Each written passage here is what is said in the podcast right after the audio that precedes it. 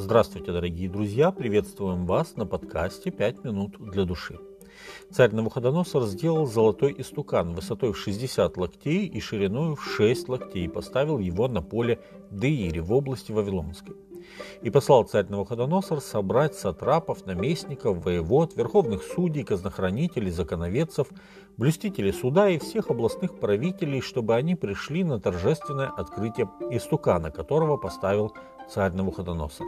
Книга Даниила, 3 глава, 1 и 2 текст. Вполне вероятно, это событие могло произойти в 593 году до Рождества Христова, на четвертом году правления Сидекии в Иерусалиме, потому что как раз в это время он со своими вельможами ездил в Вавилон. Книга Иеремии, 51 глава, 59 текст. Когда все собрались, тогда глашатай громко воскликнул. Объявляется вам, народы, племена и языки, в то время, как услышите звук трубы, свирели, цитры, цевницы, гусли, симфонии и всяких музыкальных орудий, подите и поклонитесь золотому истукану, которого поставил царь Навуходоносор. А кто не падет и не поклонится, тотчас будет прошен в печь, раскаленную огнем. Даниила, 3 глава, с 4 по 6 текст.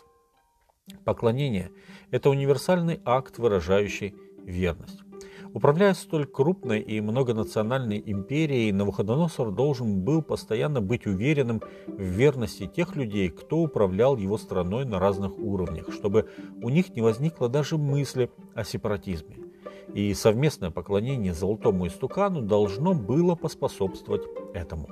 С одной стороны, музыкальное сопровождение должно было на чувственном уровне возбудить дух единства собравшихся. А с другой, раскаленная печь, приготовленная для непокорных, устрашала и исключала любое неповиновение. Праздник открытия истукана был продуман до мелочей.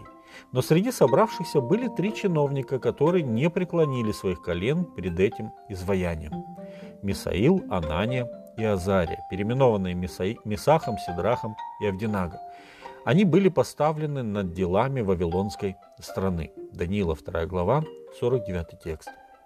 В то же время, будучи благочестивыми и верными Богу, они не хотели нарушать Божью заповедь и поклоняться чему бы то ни было, кроме Бога. Книга Исход, 20 глава, 4 и 5 текст. Когда все поклонились, а они единственные остались стоять, это не осталось незамеченным.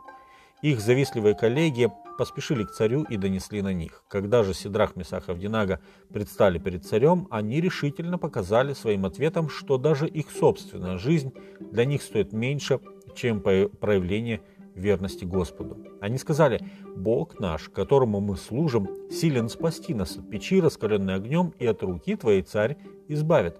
Если же и не будет того, то да будет тебе известно, царь, что мы богам твоим служить не будем, и золотому истукану, которого ты поставил, не поклонимся. Даниила, 3 глава, 17 и 18 текст. В ярости царь приказал зажарить в огненной печи своих слуг. Но когда он увидел, что с ними не приключилось никакого вреда, и с ними еще некто, подобный Сыну Божьему, сердце царя дрогнуло. Он подошел к печи и сказал, «Сидрах Месах Авдинага, рабы Бога Всевышнего, выйдите и подойдите». Когда они вышли, даже следа от огня не было на них. Тогда Навуходоносор сказал, «Благословен Бог Сидраха Месаха Авдинага, который послал ангела своего и избавил рабов своих, которые надеялись на него и не послушались царского повеления, и предали тела свои огню, чтобы не служить и не поклоняться иному Богу, кроме Бога своего». Даниила, 3 глава, с 26 по 28 текст. Эта история учит нас как минимум двум важным принципам. Во-первых, наша верность Богу в самый ответственный момент будет испытана. Перед нами возникает, возникнет необходимость выбора между Богом и Его законом и тем, что претендует занять Его место в нашей жизни. В этот момент испытанная вера обретает ценность, как сказал Петр, и становится ценнее драгоценного золота. 1 Петра, 1 глава, 7 текст. А во-вторых, в этой истории нам показан в миниатюре кризис последнего времени, описанный в книге Откровения. Когда вопрос верности Господу будет стоять наиболее остро для каждого жителя планеты.